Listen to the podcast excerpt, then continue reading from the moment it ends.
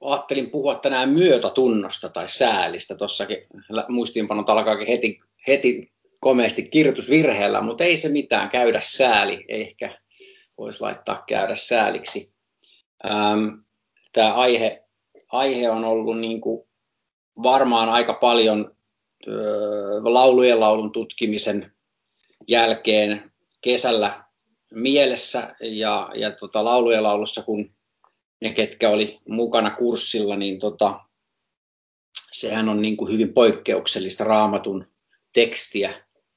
Siellä on niin paljon e, semmoista asiaa, mitä muualla raamatussa ei ole, ja nimenomaan tämä sulhasen ja morsiamme välinen suhde näkyy sieltä ähm, hyvin vahvasti. Ja jos me ajatellaan, että meidän sulhasemme on Jeesus Kristus, ja me olemme se morsian yksilöinä ja koko seurakuntana, niin se suhde, mikä meillä on Herra Jeesuksen kanssa, tai minkä, suhde, mikä meillä, meillä on siis mahdollisuus sellaiseen suhteeseen, mikä on hyvin läheinen ja henkilökohtainen. Siinä on keskusteluyhteyttä ja siinä on sydämen jakamista ja, ja siinä on tunteita. Ja tänäänkin mä niin kuin osittain haluaisin puhua vähän tunteista. Ähm, mitä enemmän tässä on niin kuin oppinut istumaan Jeesuksen Kristuksen pöydässä, aterioimaan siinä ja, kuuntelemaan hänen ääntään, niin sitä enemmän mä huomaan, että hän puhuu hyvin paljonkin tunteista ja tunteellisista asioista ja hän hoitaa minua ja, ja tota, auttaa niin kuin nimenomaan näkemään asioita sillä tavalla kuin hän näkee. Ja tota, se vaatii niin kuin omaa muuntumista koko ajan, että siinä keskustelussa hän ei juurikaan muunnu. Kyllä hän on niin kuin saavuttanut sen, mikä on se täydellisyys, mutta, mutta, mutta tota, täällä ollessaan hän jo pystyi niin kuin vaeltamaan siis niin kuin aivan eri kaliberissa kuin kukaan meistä. Mutta kun hän on täällä ollut, hän on kuitenkin ollut niin kuin reilut kolmekymppinen mies, kun hän on hän kuoli ja, ja, tota, ja ajatellaan, että hän on elänyt siis ihan yhden aikuisiän, kuinka paljon hän on nähnyt maan päällä asioita, siis kaikenlaisia asioita, hyviä ja huonoja, ja on nähnyt kaikenlaisia ihmisiä, ja, ja pikkuhiljaa niin kuin peilannut enemmän ja enemmän sitä niin kuin tietysti ää, siihen lopulliseen palvelustehtävänsä, minkä hän sitten aloitti täyttääkseen sen kaiken, mikä meillä nyt on. Mutta, mutta kun ajatellaan, että hän on nuorena poikana jo siellä synagogassa istunut ja, ja opettanut niin kuin kypsä mies, niin hänen on täytynyt ymmärtää näistä asioista, niin kuin, hänen sydämensä on ollut ihan erilainen kuin, kuin semmoisen ihmisen sydän, mikä jo väistämättä syntyy syntisenä. Ja, ja tässä maailmassa kaikkien perintötekijöiden kanssa, niin, niin tota, hänellä on, hänellä on niin kuin eri lähtökohta. Ja, ja tota, minusta tähän on, niin kuin vaikka tässä muistiinpanoissa ei nyt lue, mutta tota, ää, laulujen laulun toisessa luvussa, se alkaa näin, mä voin lukea sen teille kaksi ensimmäistä jaetta. Minä olen siis Morsian sanoo. Minä olen Saaronin kukka, laaksojen lilja. Sitten sulhanen vastaa, kuin lilja ohdakkeiden keskellä on minun ystäväni neitojen keskellä. Tämä jakeessa yksi, kun Morsian sanoi, että minä olen Saaronin kukka, laaksojen lilja, niin tämä lilja, mitä, sana, mitä Morsian tässä käyttää, on, on semmoinen myrkyllinen kasvi, missä on semmoinen sipulijuuri, mikä on siis myrkyllinen. Ja tämä Morsian ei itse pidä itseään muuta kuin myrkyllisenä. Hän ei pidä itseään kovinkaan kauniina.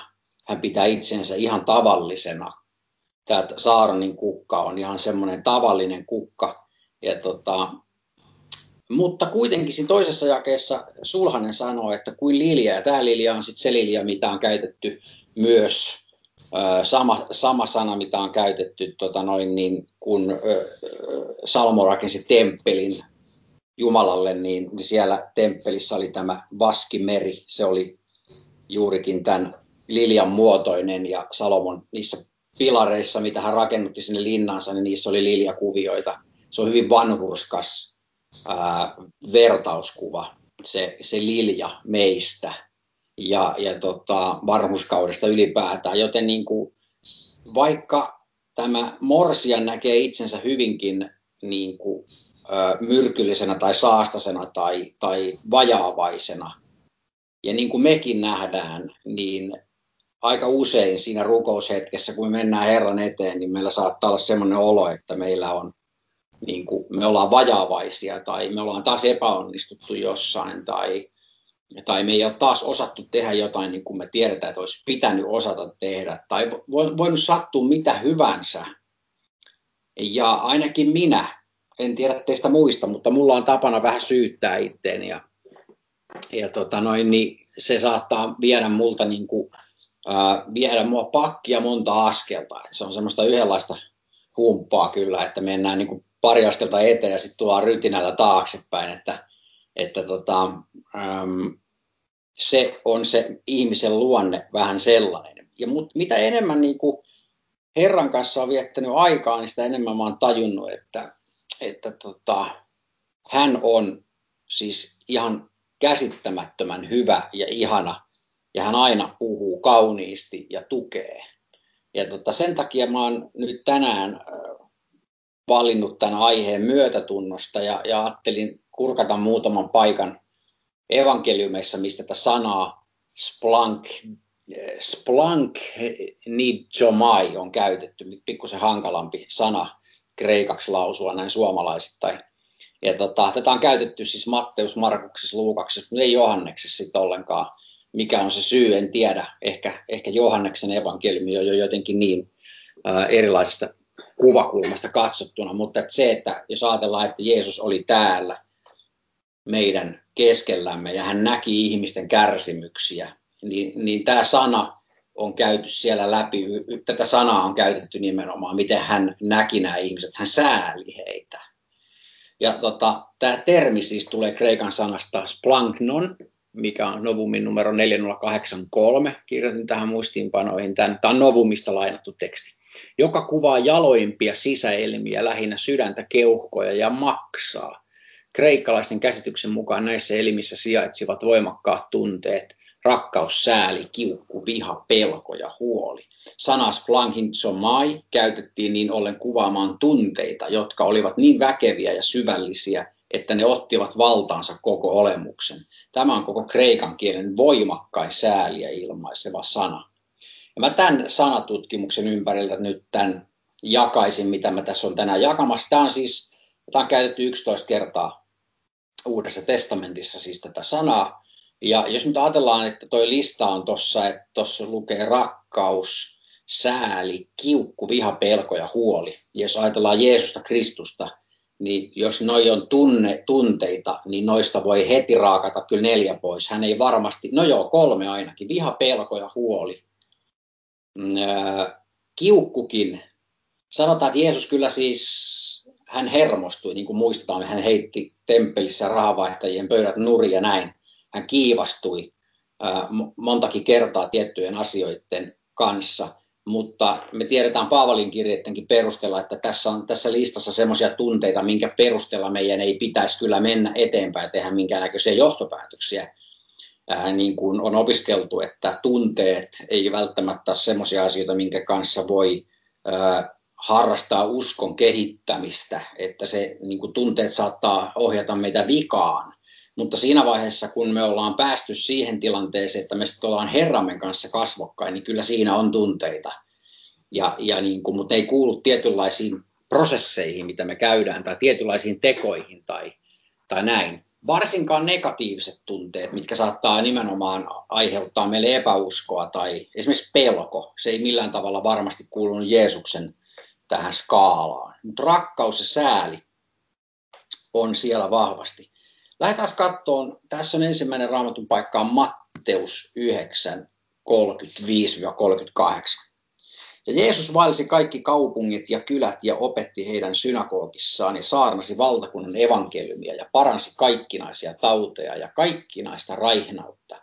Ja nähdessään kansanjoukot hänen tuli heitä sääli, kun he olivat nääntyneet ja hyljetyt niin kuin lampaat, joilla ei ole paimenta. Silloin hän sanoi opetuslapsillensa, Eloa on paljon, mutta työmiehiä on vähän. Rukoilkaa siis elon Herraa, että hän lähettäisi työmiehiä elon korjuuseensa. Siis hänen tuli sääli näitä ihmisiä. Ne oli nääntyneitä, ne oli hyljättyjä ja, ja hän paransi heitä. Ja tota noin, niin selvästikin hän tässä nimenomaan antaa ohjeita myöskin tämän hetken seurakunnalle, että rukoilkaa niitä ihmisiä, ketkä auttaisi näitä ihmisiä, ketkä on nääntyneitä ja hyljättyjä.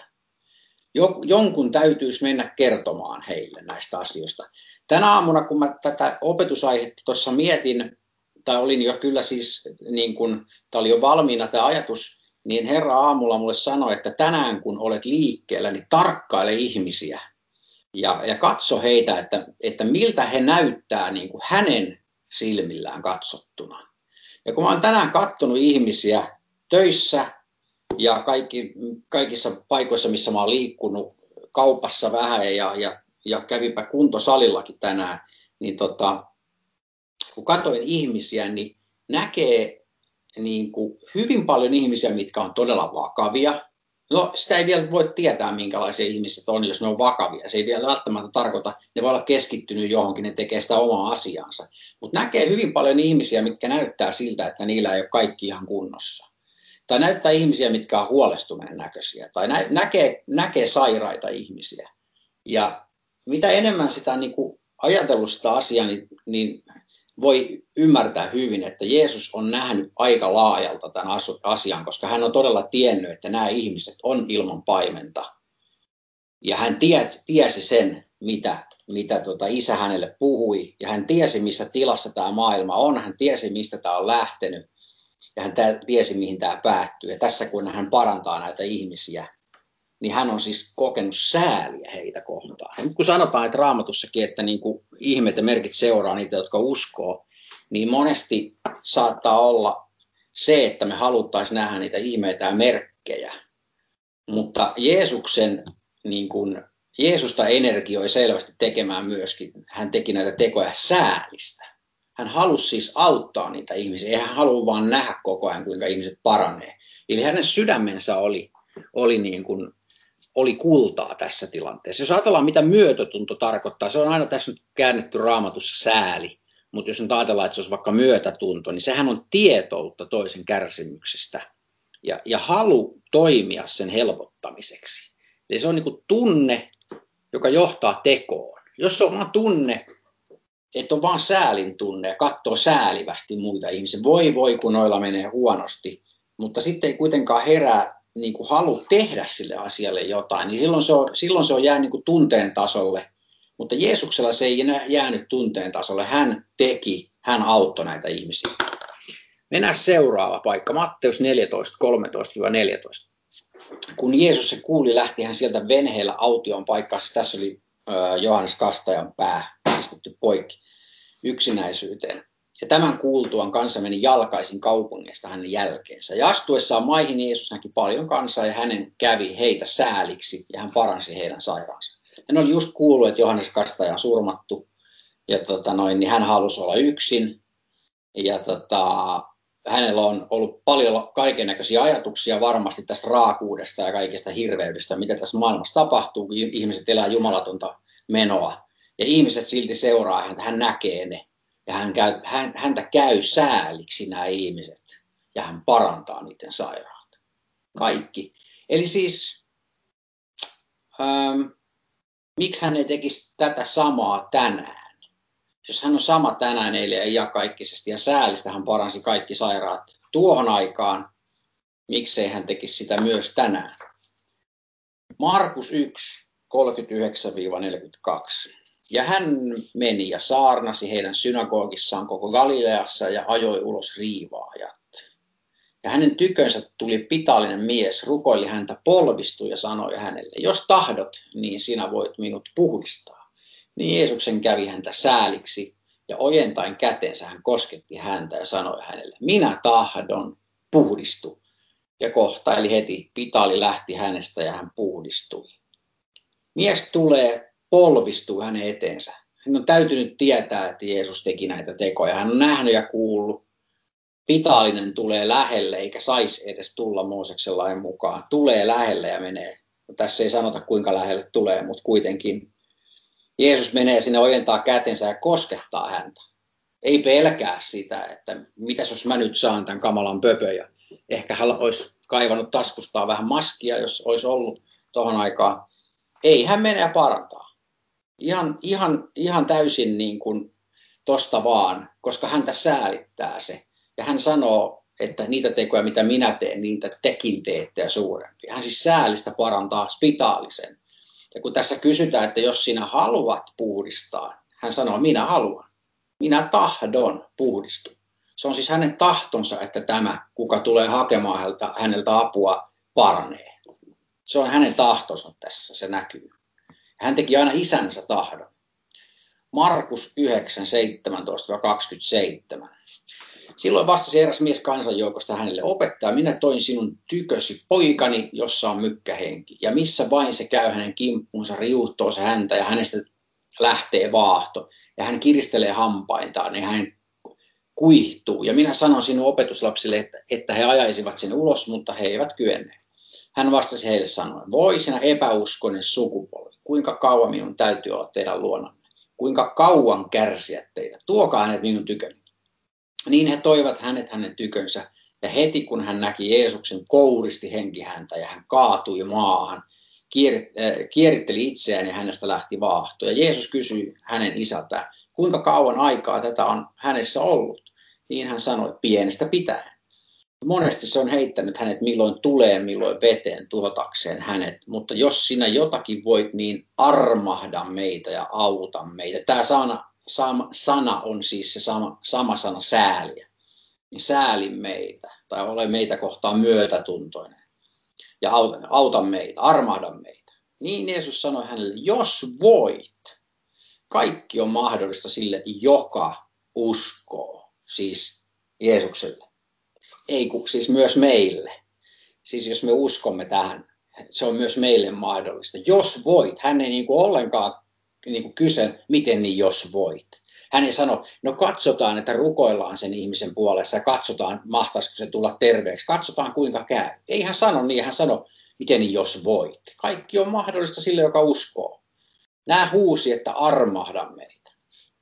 Ja heti lapsen isä huusi ja sanoi, minä uskon, auta minun epäuskoani. Siis inhimillinen henkilö tulee, näkee itsessään sen, että minä en nyt meinaa tähän uskoa. Pienestä asti on lapsi ollut sairas.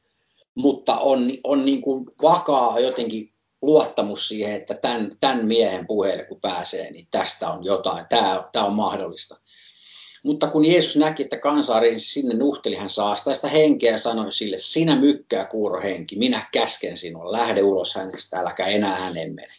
Niin se huusi ja kouristi häntä kovasti ja lähti ulos. Ja Jeesus kävi ikään kuin, ja hän kävi ikään kuin kuolleeksi niin, että monet sanovat, että hän kuoli.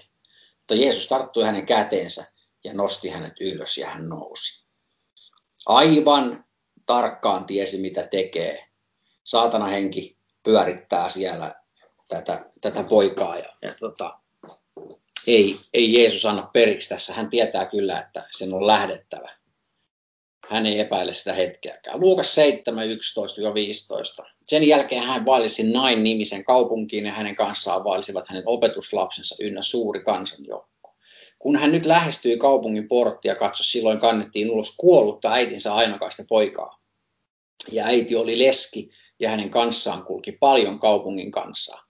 Ja hänet nähdessään Herra armahti häntä, eli sääli, ja sanoi hänelle, älä itke. Ja hän meni ja kosketti paareja. Niin kantajat seisahtuivat. Ja hän sanoi, nuorokainen, minä sanon sulle, nouse. Niin kuollut nousi istualleen ja rupesi puhumaan. Ja hän antoi hänet hänen äidillensä. Armahti häntä, sääli häntä, sääli tätä naisparkaa, kenen lapsi oli kuollut meni sinne ja nosti pojan ylös. Sanoo meille, että tehkää niitä samoja tekoja, mitä minä teen, ja suurempiakin. Eli tämä on siis mahdollista. Ja me nähtiin äsken, että Isä Jumalan tahto on se, että sairaat paranee. Se on myös Jeesuksen tahto. Ja hän sanoi, että ai miten niin voitko parantaa. Kaik, kaik, se on, kaikille on mahdollista, jos uskoo. Ja näin hän menee ja näin hän toimii. Ja hän toimii säälistä. Häntä säälittää nämä ihmiset, koska nämä ihmiset on niin kerta kaikkiaan niin kuin elää murheessa, niillä on vaikeuksia, niillä, on, niillä ei ole mitään lohdutusta, niillä tapahtuu asioita, asiat ei onnistu, menee huonosti. Ja tänäkin päivänä hän on meidän keskellämme viemässä sitä samaa ilosanomaa niille ihmisille, kenellä on asiat huonosti. Ja hän haluaisi heidän kaikkien kanssa semmoisen suhteen, että hän voisi nostaa heidät sieltä ylös, armahtaa, sääliä heitä heidän kaikissa ongelmissaan, koska hän on itse ollut myöskin tässä maailmassa ja kärsinyt, ja nimenomaan kärsinyt sen takia, että me saisimme hänessä parantumisen, me saisimme hänessä niin kuin sen uuden elämän, ilon, sen täydellisen evankeliumin, mikä on hyvä sanoma siitä, että meillä voi olla siis todella suhde Herraan Jeesukseen Kristukseen juuri tänään tässä, tässä maailman tilanteessa. Vaikka olisi minkälainen kaos ympärillä, meillä on mahdollista elää hänen kanssaan lähellä niin, että hän sanoo meille, että me ollaan niin kuin lilja ohdakkeiden keskellä. Siitä muuten piti sanoakin siitä laulujen laulu ohdakkeista, että ne ohdakkeet edustaa semmoista niin kuin rikkakasvillisuutta. Tässä ne ei ole niin kuin niitä okaita tai piikkejä, mitkä oli orjan tappurakruunussa, vaan nämä on tämmöistä rikkakasvillisuutta ja niin heidän keskellään tämä lilja, tämä vanhurskaus näkyy. Ja Jeesus niin kuin erottaa kyllä heidät, ketkä huutaa hänen puolensa. Äsken nähtiin tässä tilanne, mies polvistuu hänen eteensä ja huutaa apua, pyytää armahtamaan. Hän kuulee sen. Hän aina kuulee sen. Luukas 10.33. Mutta kun eräs samarialainen, joka matkusti sitä tietä, no okei, mä nappasin tästä lyhyen pätkän, koska tiedätte kaikki laupias samarialais kertomuksen, sitä luettiin jo koulussa, niin mä nappasin tästä vaan tämän. Mutta kun eräs samarialainen, joka matkusti sitä tietä, tuli hänen kohdalleen ja näki hänet, niin hän armahti häntä, tämä laupias samarialainen. Ja hän meni hänen luokseen ja sitoi hänen haavansa ja vuorotti niihin öljyä ja viiniä pani hänet juhtansa selkää ja vei hänet majataloja ja hoiti häntä. Ja niin kuin muistetaan, makso sinne ja sanoi, että mitä ikinä tulee maksamaan enemmän tämä hoitaminen, niin, niin tähän maksaa sen sitten, kun palaa seuraavan kerran tänne. Hänellä oli tämmöinen sydän, että hän sääli. Tämä oli Jeesuksen, Jeesuksen kertomus. Hän antoi esimerkin siitä, miten, miten meidän tulisi myös sääliä, sääliä niitä ihmisiä, ketkä on todella niin kuin huonossa asemassa. Luukas 15, 18-24.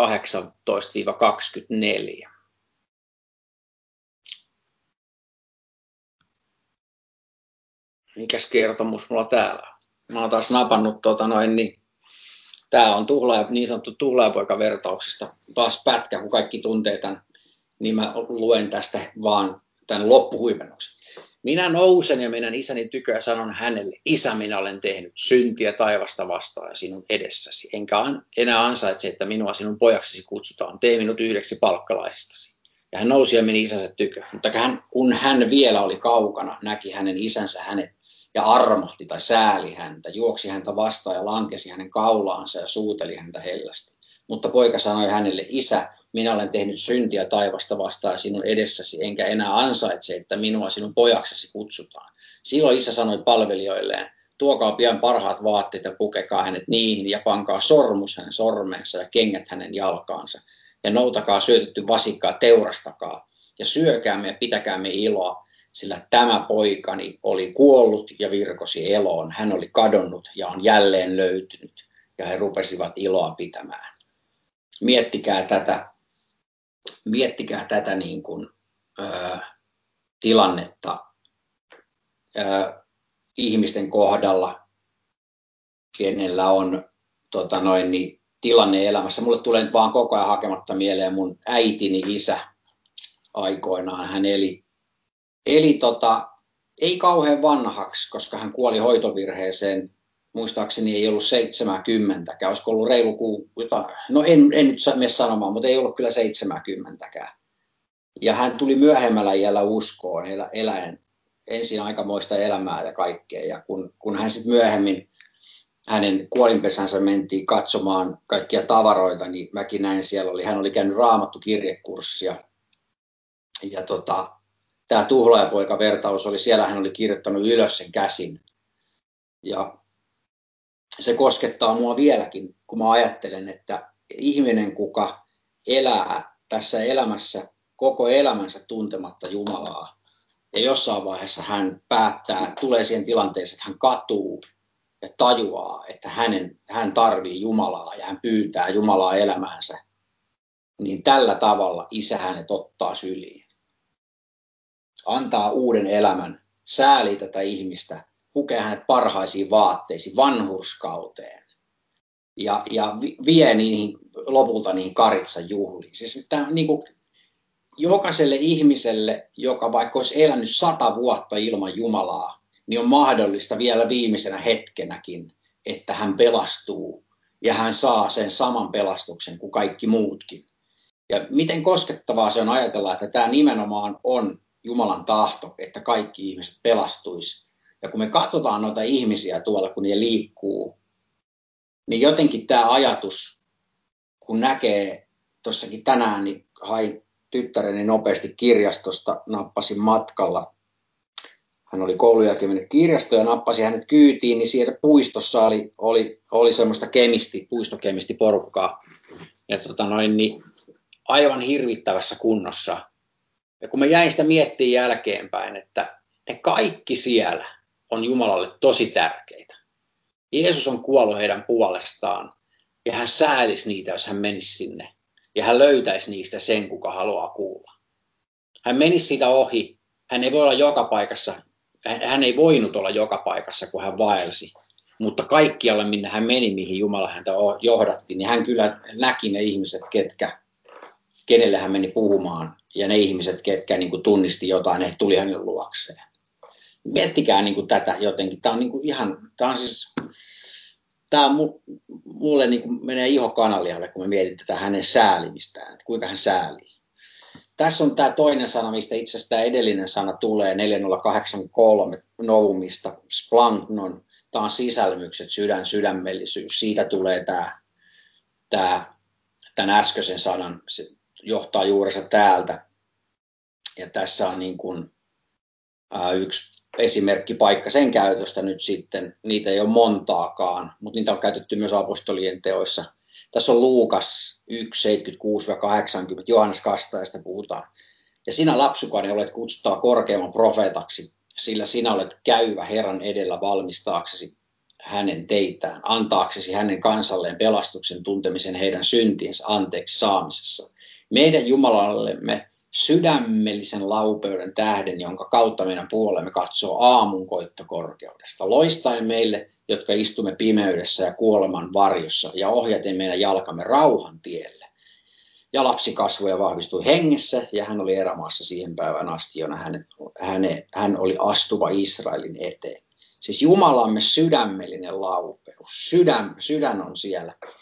Tässä on nyt käytetty tässä sisäelin sisä, eli kardiahan esiintyy myöskin aika usein näissä, näissä tota, kreikan kielen teksteissä. Ja mä kattelin noita jo, joitain vanhan testamentinkin paikkoja, missä puhutaan, puhutaan säälistä, mutta, mutta siellä on pääsääntöisesti säälin tunnetta käytetty silloin, kun, kun mietittiin, että säälitäänkö vihollista, että viedäänkö niiltä kaikki vai ei, ei viedä ihan kaikkia niin kuin niiden karjaa tai mitkä niistä uhrataan ja muita. Että se, siellä niin kuin ihan eri tavalla näkyy tämä, tämä sääli, mutta meidän vapahtajamme kun astuu kuvaan mukaan, niin silloin, silloin näkyy tämä. Se, kuka on lähetetty lunastamaan meidät, niin siinä näkyy, että me säälistä lähetetty. Jumala todella rakastaa meitä haluaa nostaa meidät, meidät korkealle. Hän on sydämellinen. Tähän oli pakko ottaa nyt yksi sisäelinpaikkakin, kun se kerran on tämä sama sana, apostolien teot 1, 17-18, sillä hän oli meidän joukkoomme luettu, siis Juudas, ja oli saanut osa, osalleen tämän viran. Hän hankki itsellensä pellon väärintekojensa palkalla ja hän suistui alas ja pakahtui keskeltä niin, että hän, kaikki hänen sisälmyksensä valuivat ulos. Sama sana. Tämä on mielenkiintoinen paikka muuten jos joku teistä ei ole tutkinut tätä asiaa, niin suosittelen tsekkaamaan.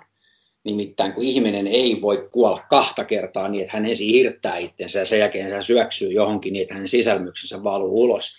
Ja jompikumpi ei pidä paikkaansa, koska raamatussa ei voi olla ristiriitaa. Ja tota, tämä on hyvin mielenkiintoista, että tässä ei ole mitään ristiriitaa itse asiassa, mutta ei siitä sen enempää. Mutta tämä oli pakko ottaa esimerkiksi tähän. No sitten toinen, toinen sana, mikä, mikä kuvaa tätä Jeesuksen ää, sydäntä meitä kohtaan. Johannes 11, 32-44. Eli Lasaruksesta, ollaan Lasaruksen äärellä. Kun siis Maria saapui sinne, missä Jeesus oli ja näki hänet, lankesi hän hänen jalkojensa eteen ja sanoi hänelle, Herra, jos sinä olisit ollut täällä, ei minun veljeni olisi kuollut. Kun Jeesus näki hänen itkevän ja hänen kanssaan tulleiden juutalaisten itkevän, joutui hän hengessään syvän liikutuksen valtaan ja vapisi. Tämä on semmoinen sana liikutuksesta, mikä niin kuin kuohuminen on sama sana. Muistatte, kun Peteslän lammikolla vettä kuohutettiin, se on se sama sana, kun tässä on käytetty. Jotain tapahtui hänen sisällään, kun hän katsoi niitä itkeviä ihmisiä. Ja sitten, ja hän sanoi jae 34, mihin te panitte hänet? He sanoivat hänelle, Herra, tule katso. Ja Jeesus itki. Niin juutalaiset sanovat, katso kuinka rakas hän oli hänelle. Mutta muutamat heistä sanovat, eikö hän, joka avasi sokean silmät, olisi voinut tehdä sitäkin, että tämä, ettei tämä olisi kuollut. Niin Jeesus joutui taas liikutuksen valtaan ja meni haudalle ja se oli luola ja sen suulla oli kivi. Ei hän sen takia itkenyt, että Lasarus oli kuollut. Kyllä hän tiesi, että hän nukkuu, niin kuin hän sanoi. Vaan hän itki sitä, kun hän katsoi niitä ihmisiä. Ja kaikki itkee lohduttamana, eikä kukaan vieläkään ymmärrä, että, että tämä on mahdollista, tämä on väliaikaista. Hän tarjoaa pelastumista hän tarjoaa sitä, että hän on paimen ja seuratkaa häntä.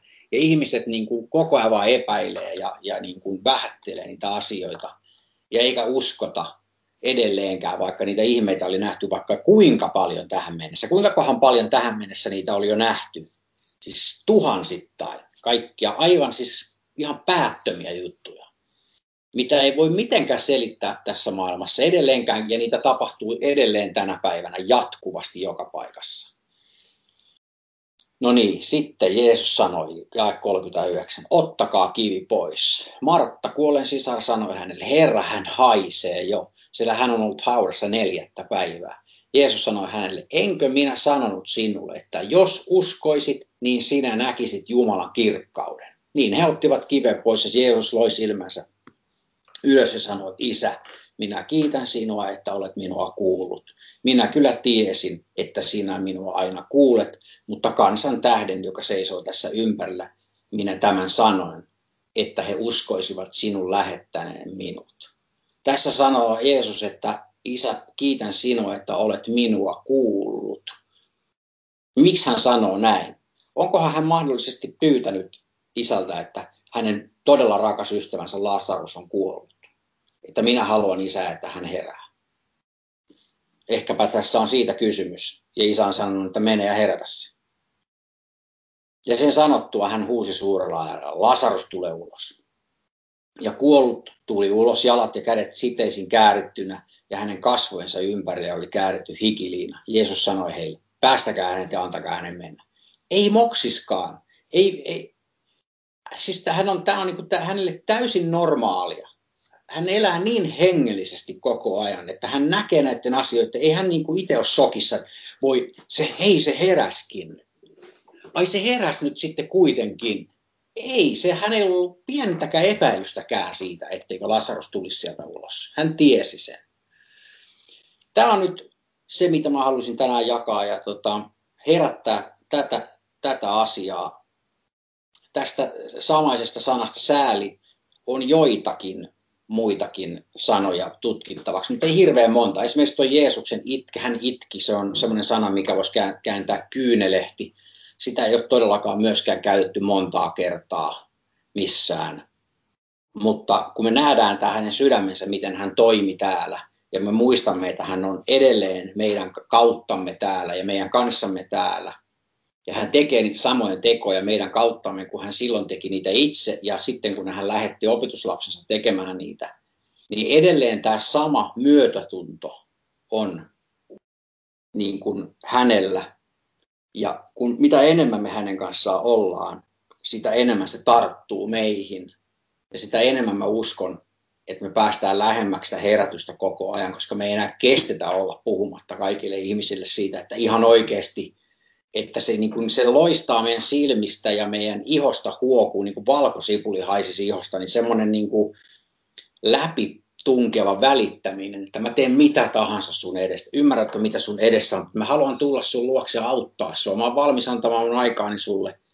Mutta ymmärrätkö, mitä sun eteen on joku muu tehnyt? Sun edestä on kuoltu, sun edestä on maksettu kallis hinta.